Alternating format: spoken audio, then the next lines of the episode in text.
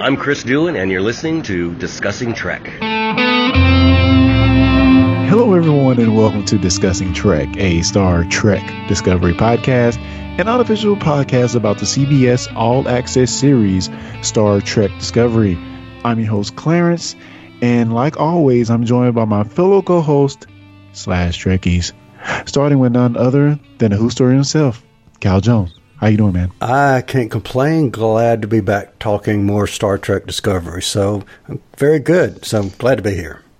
Also on the podcast today, we have the tech historian, Carrie Brown. How you doing, man? I'm great, dude. Happy to be here. Awesome. And also we have the Trek historian, Jonathan Shorts. How you doing, man? I'm doing well, man. Just fighting the pollen and trying to stay alive. I feel you. I feel you, man. Well, my truck has been green like for the last two weeks, so yeah, you know how that goes with the pollen. that Mississippi sparkles. Oh yeah. Uh, guys, what we do here on this podcast is review each and every episode of Star Trek Discovery in somewhat excessive detail, in addition to talking all things Trek. And today we're here to talk about the ninth episode of season two of Star Trek Discovery, entitled Project Daedalus. If you like this show, guys, please give us a subscribe. Check us out on YouTube or any of the various social media platforms. Subscribe where you can, guys. We appreciate it, and we thank you for being aboard for the ride. Guys, you have any news? I have none. So I'm going to throw it out there to you guys real quick. Any news Trek related? Uh, something I just read like a little while ago. There's a fan that's uh, very big in remastering things using AI. He's trying to get a 1080 remaster of DS9. Yeah, seemed like I saw this. I know they were remastering some parts of the the show for this DS9 documentary that the, that was uh that they were doing.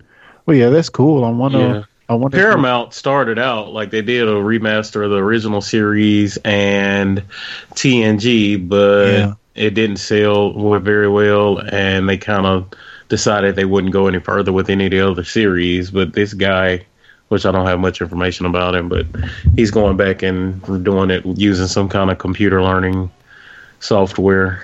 And mm. it looks pretty good. He has some steel shots posted on. Let me tell you what that website is. I did screenshot that. Is the name of this AI he's using called Control? it would be awesome if it was. so I'm looking at this footage. I mean, it doesn't look bad, but it doesn't look that much better either. Well, I didn't get it. But I mean, it is a 480p source, so I mean, you can only expect so much. Well, I, I know from the last time I watched the DS9 all the way through, it did not look the greatest on Netflix. Um, mm-hmm. it looked okay, but seemed like I can tell the fidelity just wasn't that great. I don't know. What do you guys think? I have not seen the I have not seen the actual footage of this remaster this guy's doing. Uh, I think DS9 looks, I mean, decent for the time it was in. I know a lot of it. A lot of the problem is it the CGI that they used in DS9 was made strictly for like video. It wasn't made to well, yeah, the thing is, like, I'm I'm looking at the video. It really doesn't look that bad, but I mean, with with CG, like they had the same problem when they remastered Cowboy Bebop. They went back and scanned the original frames. It's an mm-hmm. anime that has a lot of CG in it, and it was originally aired in 480p like this. Um, the 2D stuff looks phenomenal because they went back and rescanned the film footage, but the CG was created in 480p, so there's really no way to remaster that. Yeah. Mm. And, and like you mentioned, well, it was it was rendered in 480p anyway. Sorry. No, no, no. A good good point. But but like you mentioned, John, like they remastered TNG, so we're seeing the remastered version of that, which looks great. Which they did a lot of the. Um, I know a lot of the effects in TNG was practical, but they do have you know computer graphics as well, and they redid all that for the remaster. So All that right. stuff looks fabulous. well, yeah, they, prob- I mean, they probably re-rendered the CG though. Yeah, they redid the CG in, in the TNG remaster. And then understand this is not a like professional guy. This is just a fan that has the resources to do it. I don't think he like does this for a living or anything. I could be wrong. Yeah. Just a quick note there's been a peak in interest in the 3D chess sets that we've seen in this episode. Really? So, just for anyone that's interested, which I've always been interested, it's just hard, so hard to find an actual one. Uh, you can get one from Walmart.com. Uh, Really? for 240 $249. Is this like Hmm. officially branded by um It says it well not CBS. It just it says Star Trek on it. So Okay, it's- well, you know, it has the branding on it, so hey. it says 50th anniversary Star Trek tridimensional chess. So usually when you search for 3D chess, uh, it usually you could just get three platforms. It didn't add in the smaller platforms. So this one on Walmart was actually made by Franklin Mint, uh, which does a lot of like coins and just rare things that they people are looking for. But there's also one that looks almost ex- exactly like the one you see in TNG. The like the materials and all, but Franklin Mint has that up for like 500 bucks. I guess I need to learn how to play regular chess first. Yeah, exactly. Me, Me me, too. too. I played Oh, it okay. before, but I'm not great at it. So I think you were trying to show me how to play John back in the day. Yes, yes, I love chess, man. I was Give chess checkers. captain in high school. Nerd. Kadis-kot over chess any day. That's what I'm saying. Really? Someone could show me Kadis-kot.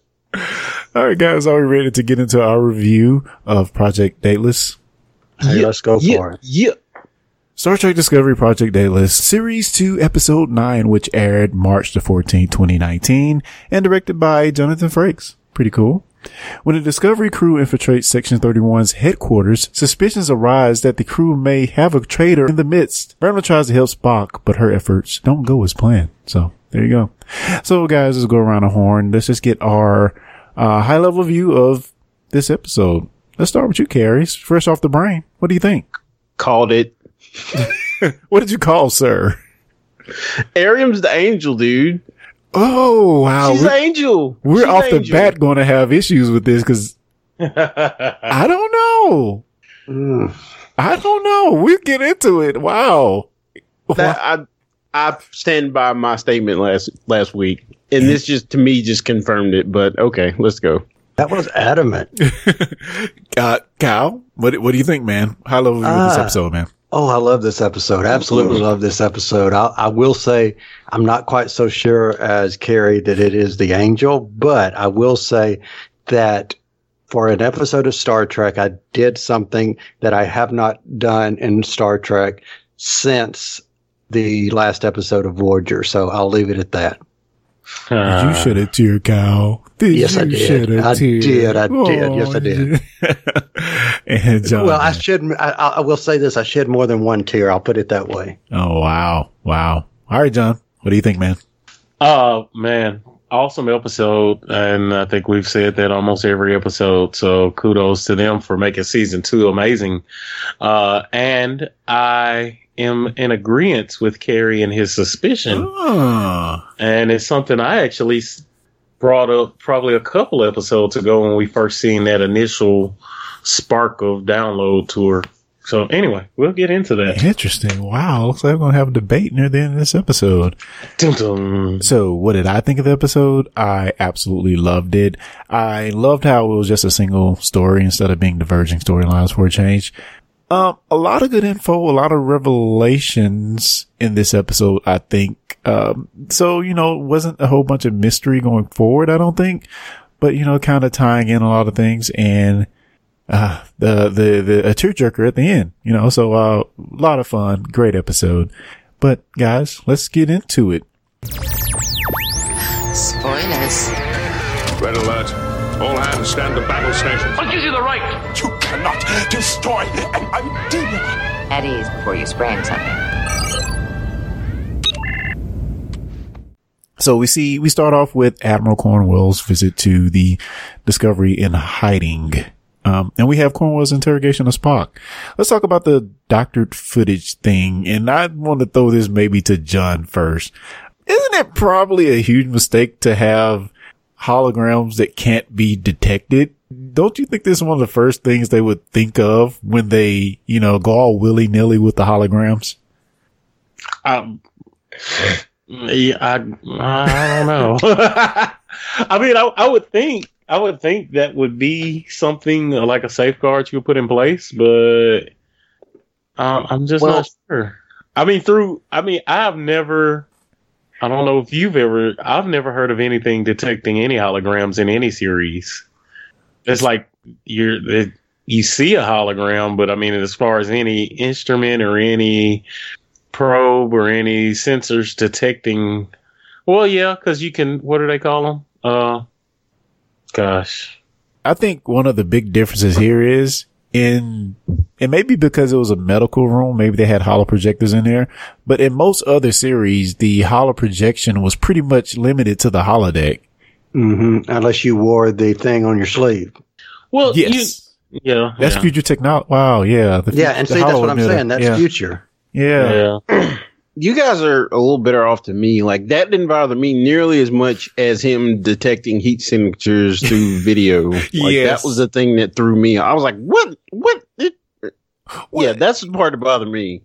Yeah, that, that doesn't make any sense to me. I, I guess you can presumably say in future technology, it goes beyond just the normal, you know, sensor in the camera. Maybe it can, you know, phones can capture other things like telemetry and stuff like that. So maybe cameras of the But- future can catch. Yeah, have, But if you're trying to verify the autis- authenticity of video, wouldn't that be the first thing you check? Yeah, I guess Saru is smarter than Starfleet.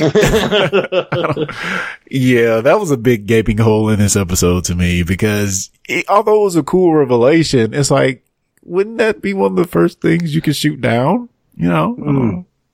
yeah. I, I mean, I didn't give it much thought. Now, now that you bring it up, it is a little issue now. But I didn't give it much thought in like during the episode. Yeah, the hologram thing didn't really bother me that much. I mean, you had to explain it somehow, but just the heat thing just totally threw me off.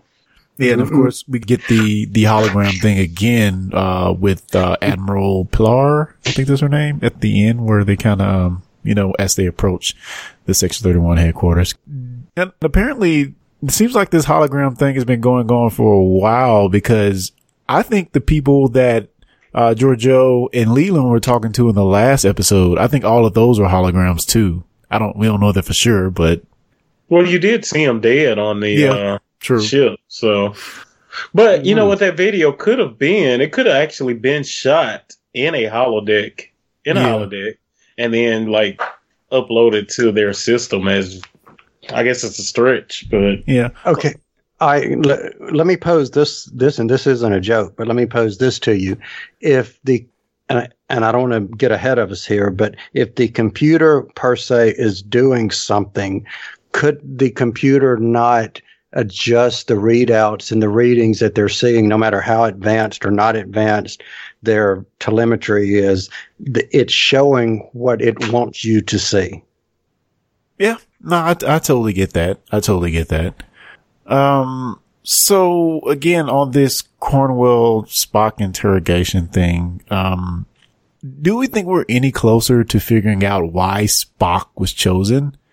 And I think maybe my theory of who the Red Angel is maybe is in line with more with why Spock would be chosen. But I mean, do you guys have any thoughts on why Spock is chosen as the person to um, reveal this future threat uh, uh, for Federation. Any thoughts, Carrie? I'm still kind of fuzzy on that exactly. So I'm interested to see what you guys think. I mean, the thing where she says at the end, it's all about you, Michael. I mean, that kind of made me think it has something more to do with Michael than it does Spock. But I'm interested to see what you guys have to say. What about you, Kyle? Help me remember who do you think it is or have you revealed who you think it is i think you have but Who do I you think the help me? Red Angel is? yes I think it's Burnham. I think it's Burnham. I judge by what Carrie just said that Airiam told uh, Burnham at the end of the episode about how she's she's key to this, and why else would Spock? Why some some random person be going to Spock? You know what I'm saying? right so then right there that answered the question is Well, that's my thought. So. no no no no no but seriously it it makes sense if if let's just say it is her it makes total sense that she has this guilt and we obviously see this guilt and future her or whenever her is coming and she's relating to someone that she can relate to. And who does she feel closest to? It seems to be Spock. Now, I could equally argue if I wanted to go in Carrie's uh, hypothesis that with Airiam being a member of the crew and knowing and observing all the things with Michael Burnham could equally go that route just as well, but just from a different point of view. So I could argue either way as to either one of them being. So. Hmm. Well, so here's a couple of things. So to answer the initial question, uh, my initial thoughts is that they Spock was chosen just because I think it had to do with the aliens on Talos 4 Uh-huh. uh, and there's only two people in the Federation that's interacted with them that could gain their trust, and that was Pike and Spock. And they knew Pike wouldn't go along with it, so I guess Spock would at least question it. But I think they're going to tie into this somehow, somewhere, somehow. Interesting. But here's what throws all theories kind of off a little bit. Like, what was the point if it was Burnham, if it was Airiam, if it was what was the point of the community that was moved through time and replaced on the other planet? Like, why? Man. Like, what did that have to do with Michael? What did that have to do with Spock? What did that have to do with Airiam? What did that have to do with Section 31? Like, they didn't get anything from this planet. They didn't bring anyone from it. There was no one there important. And also, I mean, they made the comment in this episode about is the red angel coming to the signals or are the signals calling the red angel? You know, do you remember that in this episode? Yeah, I mean, you you could say that about any of the stuff though, Jonathan. Like there was nobody important on um Saru's planet either. I mean, I don't think the events themselves hold the significance, but all of them together, I feel like hold the significance. But that's just me. I don't know. I'm. I mean, maybe the Kelpians were would be a substantial threat or a substantial help to whoever this is in the future. So either they were there to help them liberate themselves or kill them, whichever way it goes. And mm-hmm. then you know we got the download from the comet or a planet or whatever. I just can't find any logical explanation for the community on that planet. I don't. Yeah, the World War Three thing, and then the, the the the tie-ins are so loose, if at all, and maybe it's just a person that's tying it all together. I mean, I think Burnham could be that person that ties it all together in a sense. Uh, I still don't know about the new Eden part, but the other parts, it uh, it doesn't make any sense right now. Did you have a comment, Kyle? Yeah, let me say this real quick. Just remember when you're dealing with time, don't look at time as being linear. Whoever this person or persons are that have access to time travel, they could be seeing time or being ac- or being able to access time from any point or seeing it from any point. So we're looking at it from things in the past, things in the future, how it's affecting. Things could all be happening simultaneously for this person. So just uh, I, I'm trying to see the Red Angel from the point of view of where is this person and is this person seeing to all time at all time? So Yeah, and I'll also bring up the point that did I'll ask you guys, I guess, did you see the next on for this episode? the preview. The, the next on? Uh, the preview. Oh yeah, no, yeah, it's the kind of preview. Yeah, yeah, yeah. okay. Well, it kind that kind of plays into why I think Burnham, because it kind of it it looks very clear that Burnham is the she's very important somehow. All right, well let's go let's go ahead and get into some more details about this episode. We kind of pontificated about about you know the speculation for a while there. So let's talk about the the, the Burnham Spock conflict. Actually, um, what do you think of Spock and Burnham's 3D chess scene and their so-called logic exercise and you know the the large amount of sarcasm we were getting from Spock there near the end of their conversation? I, I think they just need to hug it out. Like it's, it's just they obviously both hold resentment toward each other, and like neither one of them are willing to admit that. So I don't know. I don't think that served any purpose, though. Honestly, it didn't really do anything but just show how frustrated they are with each other. in my opinion. Yeah. What about you, John? Uh, I kind of agree with Carrie. It didn't really serve much purpose other than Ethan Peck to kind of flex his acting muscle, I guess. Uh, I mean, I didn't get much from it. It seems like Michael is trying too hard for some reason. I don't, I don't know. It's, it's, she's just making a big deal out of nothing. Like, I don't know. What about you, Cal? I think this is more of a, uh, more of the writers trying to s- let people see another version of Spock. I mean, I know we've had the mirror Spock that we saw at some point, but seeing a more emotional Spock because this seems to be more yes he's still cold yes he's still logical but but you see that anger and I think they're just sh- taking this opportunity to show more emotion. Yeah, I think it was an excellent opportunity, like John mentioned, for Ethan Peck to show his um, acting skills. But whereas I think the scene was initially all about Spock, I think by the end of the scene, it was all about Burnham because it was all about Spock dissecting Burnham's need to carry every burden to be the person who fixes everything. And that goes back to like the first two episodes of her trying to fix everything. And she tries to do it in this episode as well by the end with Airiam. She can't let it go. She has to be the fixer, the person to carry the burden. Right. And that's kind of what I think feel that conversation was about. And the Spock even relates it back to, you know, their moment when they were children. When, when he said, you know, the logic extreme is that wasn't even about you. That was more about me because I'm this half breed, you know? and, but she shoulders every burden. And that's kind of, You know, go ahead. I, I couldn't tell if he was trying to help her or hurt her. You know? I, I think he resents. The reason I feel like he resents Burnham is not because of what she said when he was a kid. Like, I guess this is one thing this proved to me is like, that's not why he's frustrated with her.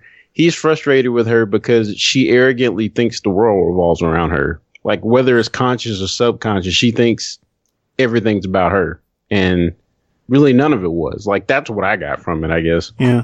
And I, I think he also resents the fact that she can display her emotion. Um, cause he mentions in that conversation about, you know, he likes being, I think he said, does he like being angry? He said something to that effect that He said he liked failing. yes. Something about failing. Yes. Yeah. So, I mean, I think he resents her maybe because, because she has a little more freedom than he does. Um, and he's kind of shoehorned into, even though he's half human, he's shoehorned into, um, how Sarek wants him to be. So I don't know. I, I love that little conversation there. And the sarcasm was great. I see now. If I'd only take that pawn, that would solve the mystery. Something to that effect. I thought that was freaking great. It was. So guys, let's go ahead and get into a conversation about control.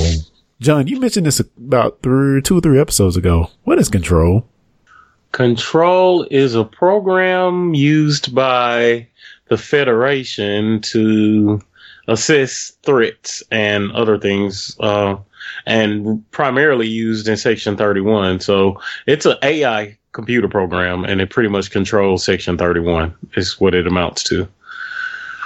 Um, so Pike and crew are on to section 31 and, um, Spock, Spock makes a comment that someone or something is going to end all sentient life in the galaxy. Um, is this like a clear signal that, and I guess maybe we get it by the end of the episode, but is it, is a clear signal that it's the AI that's causing the issue going forward? Pretty much, yeah. Yeah, pretty much. And we know from the books that there's actually is an issue and it's coming to pass now. I didn't know it happened this soon. Uh, but pretty much the control realized that the Federation itself was a threat to itself. And it decided that the best course of action to protect the Federation was to eliminate those that were in charge. That's like an age old computer Yeah. AI Yeah. thing. Yeah, I mean, yeah, that's just what Terminator. sci-fi does best, really. Yeah. Skynet. So, do we think this change in logic? Because because Admiral Cornwell says it's uh, Admiral Pilar who is i- is it Pilar Pitar Pilar Qatar. Pitar that introduces this different program because she's a logic extremist. Now, I found it first weird that they would allow a logic extremist to be an admiral, first of all, But do we think it's like the changes she introduced or is it something different that's, is it, is it just this AI becoming self-aware that's causing the issue?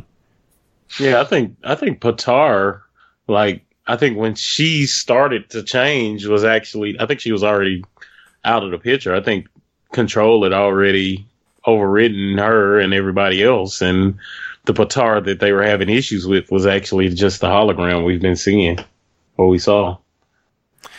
Interesting. Anybody else have thoughts? Mm. Well, the thing that throws me off about all this is that there have there has to be well, obviously there has to be multiple timelines. There has to be a timeline where where Airiam succeeded and Discovery was destroyed, and you know the AI became all powerful. You know there has to be some kind of timeline where that happened. So, like, where does that leave everybody? Was everybody uh, killed? Like that, I don't know. Well, wasn't Airiam attempting to, and this, you know, happens a little bit further in the episode, but wasn't Airiam attempting to grab the information she got from the sentient sphere and the obelisk for Charon and mm-hmm. then introduce that to the, to control to, that so, was, that was what I thought. Yeah. And it, it, whatever this information was, was going to actually be able to give control full control. Basic. I was trying to find another way to say that. I mean, it would, it would have truly made control self aware and like not dependent on anyone or anything. Like it'd have been a truly 100% artificial intelligence. And we think, as Carrie, like you just said, so we think that maybe what we see coming back from the future is what would have happened if Airiam would have succeeded. But I mean, it is time, and we know that a lot of times you cannot alter what happens in time. Or maybe what we do, we thought that we were altering actually is what caused it. So will it still happen? Well, obviously it doesn't happen because we have other Star Trek shows. well, you know, I mean, going through that. yeah. Huh. Huh. I hate. I just I just feel like if we can have multiple universes, there can be a timeline where everything was destroyed. I mean, I don't know. Oh, I agree with you. Yeah, I mean, if you go by that, every action and reaction creates an infinite possibility. So every, every single you take every episode that we've seen, and there are so many decisions that if you fractured those in one way or the other and made them go the other direction, turn left, turn right, etc., and so forth. So yeah, I, I, agree with you a million percent. Then if Spock goes back, then like Chris Pine will be Captain Kirk, and then we'll go on a whole new adventure. oh gosh, here we go. I hate time episodes. and we that in that that's a perfect example. There's already a canon example of an alternate timeline. So yeah, yeah, true. Well, isn't like even even the mirror universe is basically an alternate timeline. You know, that's true. That's yeah, true. So, mm, and as witnessed by Lorca's display in his uh, nefarious act, there are multiple that can be can be happening at one time. So, I mean, who knows? I mean, it's, it's still interesting and it's still, I mean, we still have the mystery of what's going to go down. So I'm still loving that part. So it's just a big ball of timey wimey stuff. It's just always hard to wrap your head around stuff like that because you can always get to a point where you're like, this makes no sense. Like if this happened only in this timeline and you go back to change this, then this event that caused the other timeline to happen wouldn't have happened. So it's like, like that's what I was thinking about this episode. So let's say that Airiam actually succeeded in another timeline by giving the, the computer all this data. Okay, so in this timeline, she got hacked by the computer from the future to do that. So how did she do that in another timeline? Like Captain Janeway says, don't even think about it. It hurts your brain. Because she got hacked by the future AI like three or four episodes ago, right? Yeah. Right. Yeah. Oh wow. So she could Never mind. wow. yeah, you're right. But what we're assuming. So I guess we won't really know until we see the story play out. But yeah, that's, you are right, Gary. That's what it looks like right now. So, hmm. Um, let's talk a little bit about Section 31's headquarters. Uh, mines are outlawed by the Federation, but apparently Section 31 does not play by the Federation rules. Uh, brilliant. We knew that already. Question mark. what do we, what do we think about these, these mines? I mean, if all the ridiculous stuff just happened, I was really surprised to see everybody so appalled to see mines. But Yeah, I I do think the mines were brilliant because it's like the yin and yang thing, I guess. Because the one thing they needed to protect themselves, they had to cut off to actually navigate through them. Um, always like that, you know, pushing forces there. They had to t- take down their shields, which is interesting. And they use a little bit of randomness. You know, anybody know anything about computers? Throw some randomness in there, uh, with everybody calling out their, um, the attack patterns. I thought that was pretty cool. I guess Did they, that actually work? Like, it didn't work. Everybody blow got up. done downloading the data, so it stopped. They didn't blow what up. right. Well, I mean, they could have just instead of doing all big that, they should have just flew straight through. It was a bit. They gave him the okey doke to get the data. Like that's what it was. Like they still got hit by forty mines. Like, yeah. And how did they not get destroyed with shields down? I'm just saying. Right. Like it'd have been different if they had done like the, all these random maneuvers. Like they were like you would see mines missing them, but I seen maybe like two or three mines that actually missed, and they actually turn around and hit them again. It was like let's go random. Boom, boom, boom, boom. boom. Yeah, I thought they weren't going to get hit after that. They just kept Like, getting. yeah, this didn't work at all. Like they would have. They would have saved a lot more time. They'd have just went straight on in. I'd have- Yeah. Thanks, Spock. They should have just waited to fix the spore drive and just jumped in there. Or does not the transporter work? They can see the thing. They can transport from that distance. I don't. Yeah, that's the other thing that makes sense to me. It's like, oh, our transporters are suddenly working. I don't know if I'd want to transport through a minefield though. Mm, yeah, maybe they have something that won't allow it in the first place. Because I guess if they're attracted to whatever's in the shields, I'm sure there's something in a transporter beam similar. Yeah. What about Commander Nhan? Ooh. The the the lady with the thing Logic on her Extremist? face that no Commander Nhan the lady with, Oh, oh, the breathing lady. yeah with the skirt the the skirt uniform commander Uh, the security. Security yeah chief of security from the Yeah. Enterprise I like her she's awesome I do. uh, I gotta. I don't. We hadn't got that far, but I just have issue with how she survived. Anyway. yeah well that well that goes well let's talk about it that goes back to the whole beaming thing they should have just beamed her back when she got her thing ripped out Right. I'm And, just like, so confused. Were like, they not in communication? Like, did they not see her?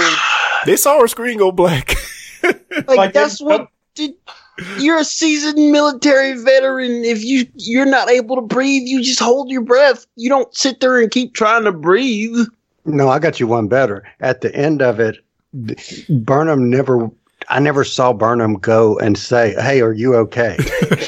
She was too busy fighting for her life. yeah, but no. But after she is, Oh, you, you gotcha. know, you know, after she's fought, you know, she doesn't, go, you know, like even turn to her and say, "Are you breathing now?" she's probably saying good shot well did she And shoot or she pulled the lever She's probably like, she gone." She gone. pulled the lever. Well, here's my issue. So when she snatched the thing off her face, like she could barely breathe and could barely make it to it with. So she had two, and she only lost one. So when she lost one, she was almost dead. So how was she able to still get back up with one and hit the button and sit there and enjoy the moment? You know what I mean? Like, wait she didn't put it back on no, she only had one at the end. Right. That's you try to breathe through one nostril while you're fighting a crazed computer android. See how you come out of it. challenge accepted I just don't think I don't know. Like I could see if she had got like finally got a hold of the other one and snapped it on, but I, she shouldn't have survived that. Like, yeah well we're gonna and talk did she not see it coming? Airiam asked her what would the what did she could she breathe? Like you knew that. I knew that from the beginning. Like I said when they said that, I said Airiam will snatch this crap off Well, of your well, face. look, Watch out. She snatched that thing like she was snatching weave out of somebody's head. She was like, Well, it's one of these things they do in these episodes. They set up the payoff way too late. And let, let, let, let's get into, you mentioned Airiam snatching the thing from Nhan. Let, let's, let's talk about Airiam and her backstory. Um, we learn who this cybernetic individual is. Too little, too late. Should we have gotten this some inklings of this story maybe three or four episodes ago? Oh, absolutely. I don't think it would have held as much weight though.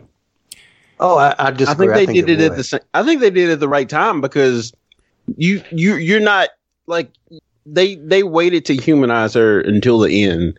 You know, so you could kind of feel like a, a hole for not seeing her as a human. Or at least that's how I felt about it. I feel like they made the right decision. And then, then you're like, oh, so she was a human. Okay. Hmm. Yeah, Okay. maybe I agree with you on the point of seeing that video because I thought that video was like the best thing they could have done to frame what kind of character she was, her backstory, but maybe just a little bit more than, hey, Airiam, in the in the past five episodes. Yeah. You know? I mean, think about it. We've been going back and forth questioning whether or not is she a robot? Is she Yeah, a, exactly. an android? Is she a cyborg? And Carrie, I agree that they did do a very good job making you care about her in the course of less than five minutes because you break down how much time they had to actually devote in this episode to saying who she was, less than five minutes. So having said that, I still would have liked to have seen a little bit of just a little bit of inkling, you know, in a season and a half, finding out who she was. I don't know, man. Like, I'm just kind of glad for the dra- dramatic, for the lack of dramatic irony there, because we see her as the crew sees her. The crew doesn't know that she used to be human. You know, nobody does. Like, Hmm. uh, until um Tilly's looking at her memories that were all left on the ship, like nobody knew. Did they? Did they? I, I don't I would know. think they would know. I think maybe, I don't think they did. huh? I think maybe Tilly and um Airiam. There's maybe. no way you're serving. Well, actually, Tilly Tilly was talking back and forth to her at the beginning of the episode, and Tilly's like the closest person to her, and she didn't even know because she called her something, and she was like, "Actually, I'm an augmented human" or something. Like she called her like a robot or something. I can't remember exactly what her words were, but I don't think anybody knew. I thought she was just being playful, but maybe I need to go back and watch it because she was like, I like, just don't think this person would have been serving on the bridge and they not know. Like you just accept some random cybernetic cybernetic being and you not know exactly what they are Mm, on the good point. bridge. That's a I good. don't. And I got a problem. Like, was she only installed with like 256k memory? like, if your entire body is cybernetic, do you not have enough memory? She doesn't have a positronic brain. I mean, that's for sure. Well, God, my computer would have held more memories than that. Uh, well, I don't know. If you really think about how much information you take in a day, sensory information, it's a lot. Petabytes of diff- information. So if you have terabytes of information, you're gonna go through it one memory at a time and delete and keep.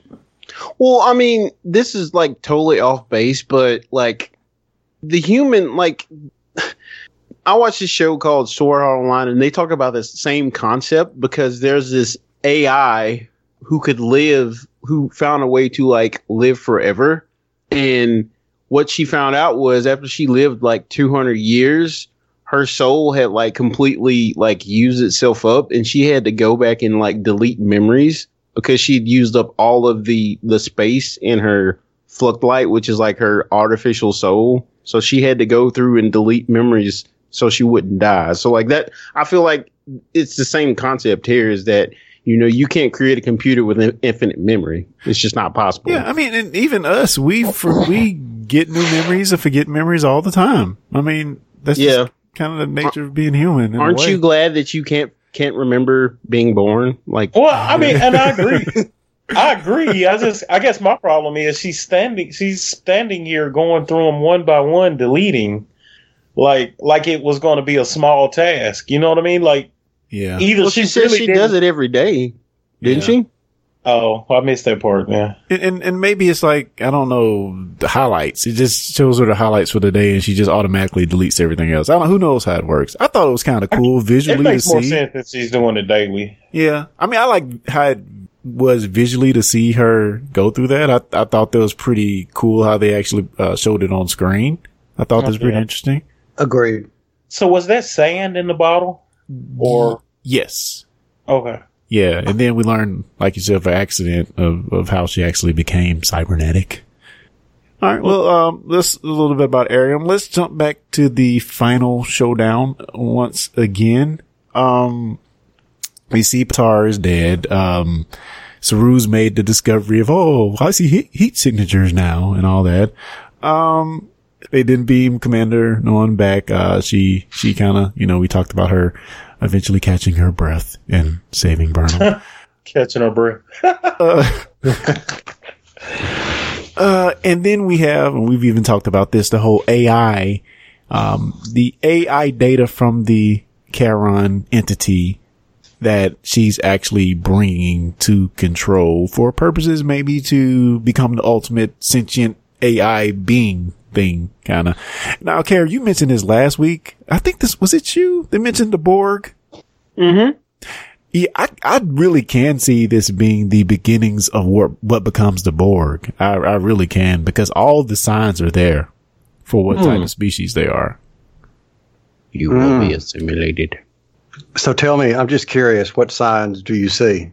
A super ultra smart computer thing that No, no, wants no, to kill I'm all agreeing. human- I'm just curious. I mean, Yeah. for anyone listening that might not know. No, I mean, I think the Borg maybe don't want to, they want, they assimilate more than kill. So maybe that is a distinction there. But, but it's, it wants to consume this technology. And I can see maybe somewhere down the road, maybe that evolving into what the Borg are. So I don't know. Just, just thoughts. Just thoughts. Yeah. Well, I think I think the distinction here is that if the Borg were able to, you know, get a hold of that information, then you know they would be able to blow everything up. but since they don't, they have to do it the old-fashioned way and just um, consume civilizations to keep learning as much as possible. Yeah. I don't know. So I, I I have another theory, Clarence. I think you actually posted on Slack conversation about uh, maybe Control being the Red Angel. So if Control doing that whole time rip rift thing they were stuck in, and this thing from the future was attacking the shuttle, downloading information, and it didn't quite make it, so then it mm-hmm. transferred something to Airiam. And now we see that whatever Airiam was doing was being controlled by Control. So would that, in essence, mean Control was the thing in the future? Yeah, I do think Control was the enemy from the future. I don't, I Yeah. don't, I don't think it's the Red Angel. I do definitely think it's the enemy from the future. Yeah, I guess. Yeah. So, uh, again, back talking about the final showdown, I think we pretty much covered it, but how do we feel about love saving the day? Is that what happened? Love saves the day, Tilly? I mean, Um, I mean, that whole scene to me felt like the end of Free Willy, where the Will's jumping over him. He's got his fist in the air, like that whole. I was just like, uh. yeah. It just felt a little too warm and fuzzy for Star Trek. For this Star Trek. Yeah, I mean, well, they, they, that, no, Tilly is just that character. I, I think no matter what she's doing, she's going to make it feel awkward. And she certainly made it feel awkward in that moment. Hmm. but, but man, that last part when Burnham has a decision to make, I was just like, wow, they went there. And, you know, as far as Trek goes, this is up there with some of the most emotional moments of Trek that I feel, you know. I mean, the only thing was missing that was missing was "Will You Be There" by Michael Jackson playing in the background. Like, oh man, I just can't believe it. Uh, yeah, I mean it was good, but I just hated to. And I guess Carrie, going back to your point, like they they built us up with Airiam, and then just so they could kill her off, and it kind of made you feel more for her. But that's just kind of like I would have liked to see more Airiam. Yeah. She does end up being pretty awesome in the end. Once, once we know more about her, we can look past her creepy faces she makes. So let me ask you this: Do you guys think this is the last time we will see Airiam? Period. I don't think so. Cool. Well, yeah, How- yeah, how so? yeah. As this Airiam, but I mean, they ch- they recast her character at the beginning of the season. I don't think they would have done that just to ki- kill her halfway through. I feel like we're going to see more of her. It may not be this iteration of Airiam, wink, wink, but Yeah. I guess I'm sure nobody's she ever hit a really, mind out there. I guess nobody's ever really dead in Discovery, as witnessed by uh, the the next snap heard around the world. Uh, I don't know. I don't think we'll see her, man. I don't. I don't. I don't. I think she served her purpose in the series. Although I'd like to see her come back now that we know more about her, you know. But I don't think we'll see her. come- red angel. Carrie's adamant on her being the Red Angel. So, uh, Airiam makes the comment about, you know, everything is because of you, Burnham. And she mentions Project Daedalus. Um, thoughts on what um Airiam means here? And we kind of talked about it before, but let's just talk about. We'll go into speculation here. What is Project Daedalus?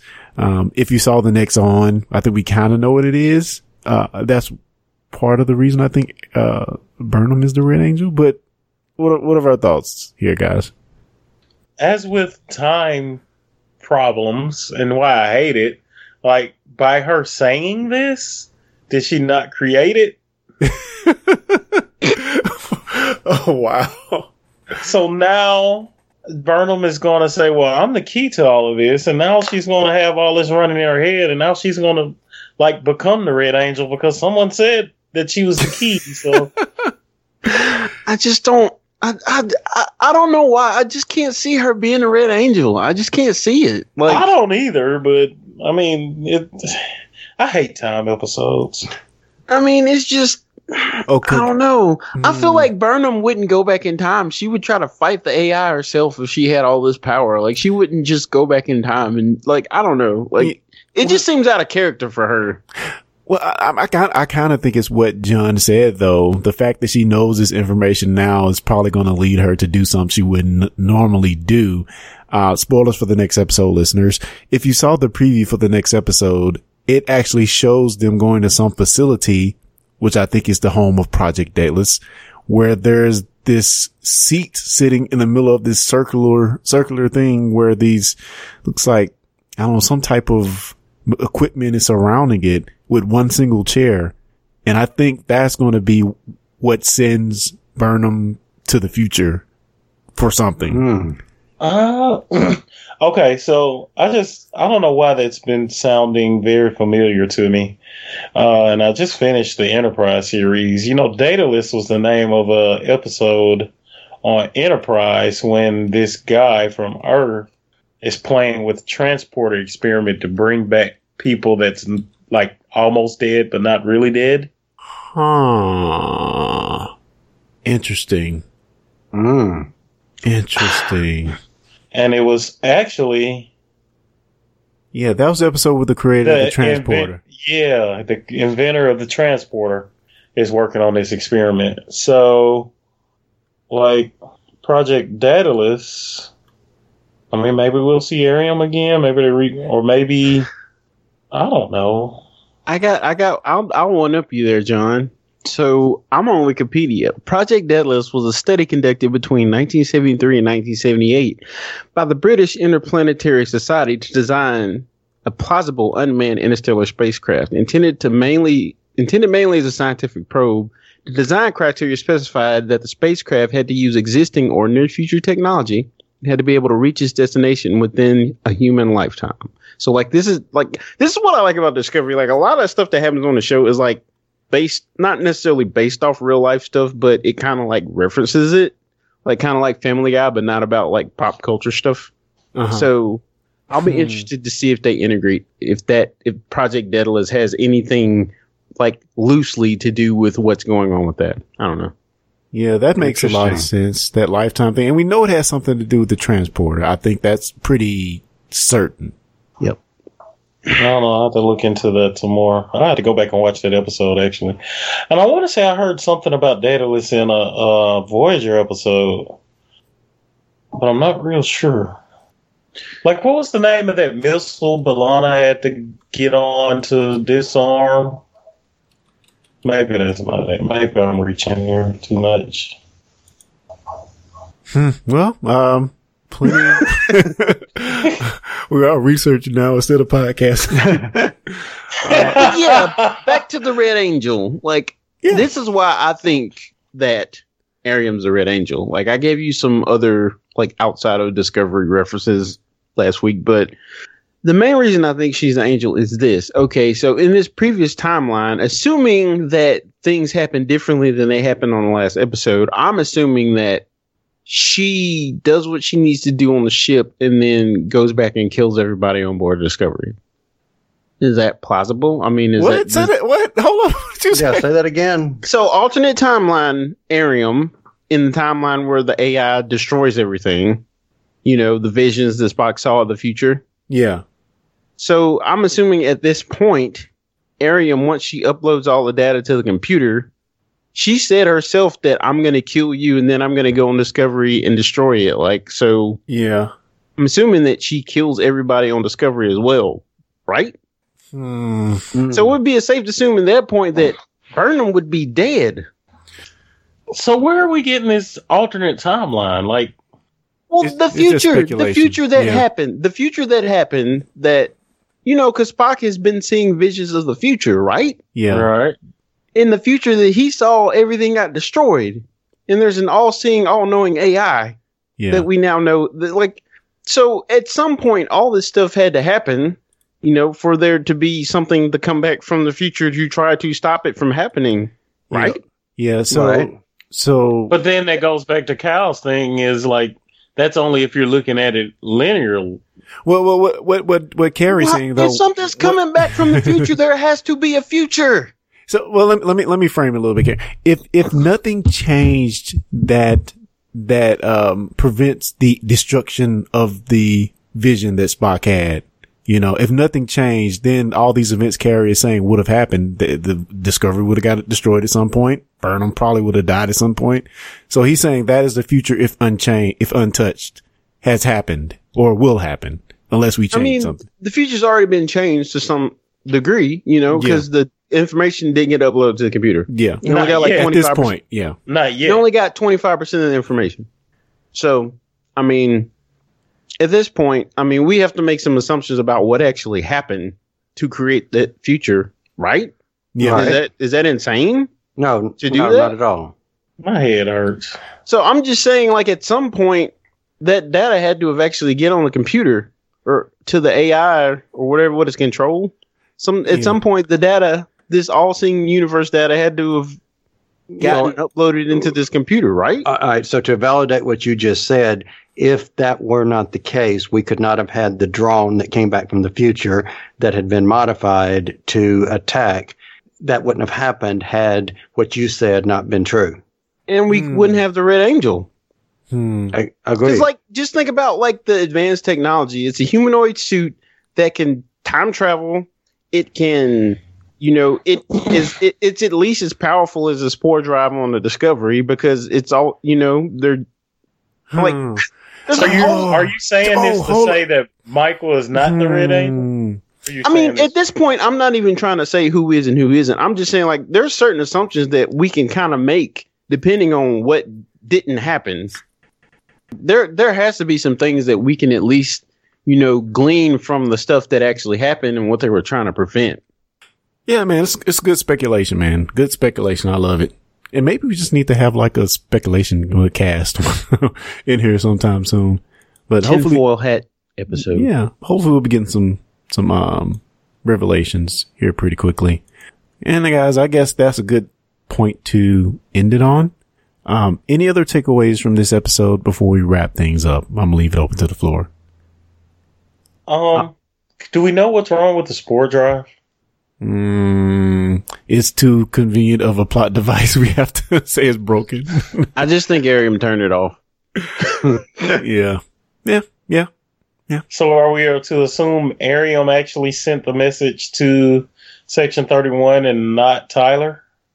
Oh, it wasn't yeah, Tyler. It was course. not Tyler. It wasn't Yeah. Tyler. He, he was nowhere to be seen in this episode. Yeah, it was definitely her. Well, no, he wasn't anywhere seen because they put him in, they held, confined him because he sent the message, supposedly. Yeah, I think it was because Aaron. they they think he sent the message because Right. it was used. It was the person that sent it used his codes, his clearance codes. So I mean, Yeah, I, I think it would almost be too much of a reveal for Tyler to be bad again.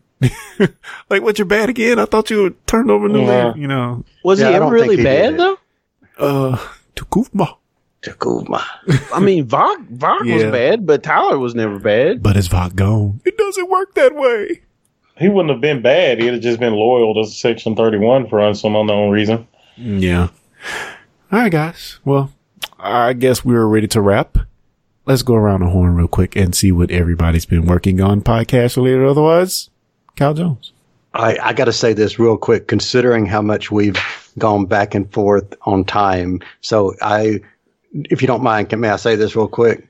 You have the floor, sir. All right, good deal. People assume that time is a strict progression of cause and effect, but actually, from a nonlinear, non-subjective viewpoint, it's more of a big ball of wibbly wobbly, timey wimey stuff. Oh God! I rest my case. he just wanted to say wibbly wobbly, timey wimey.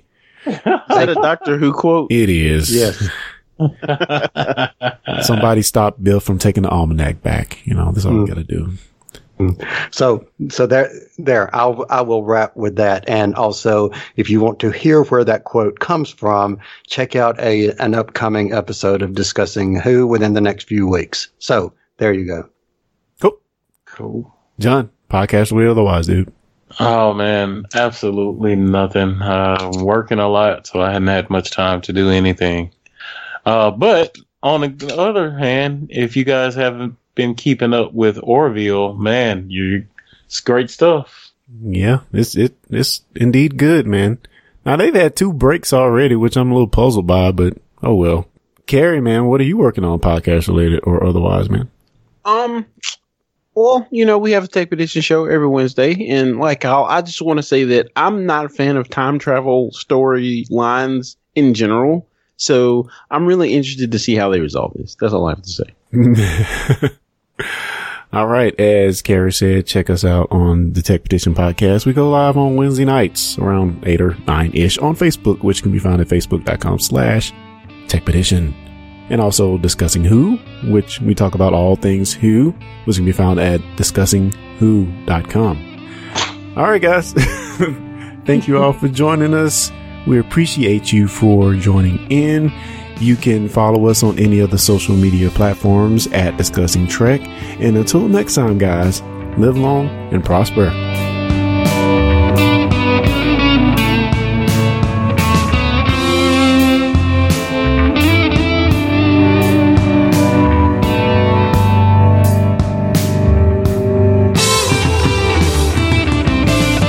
Thanks for listening to the Discussing Trek podcast.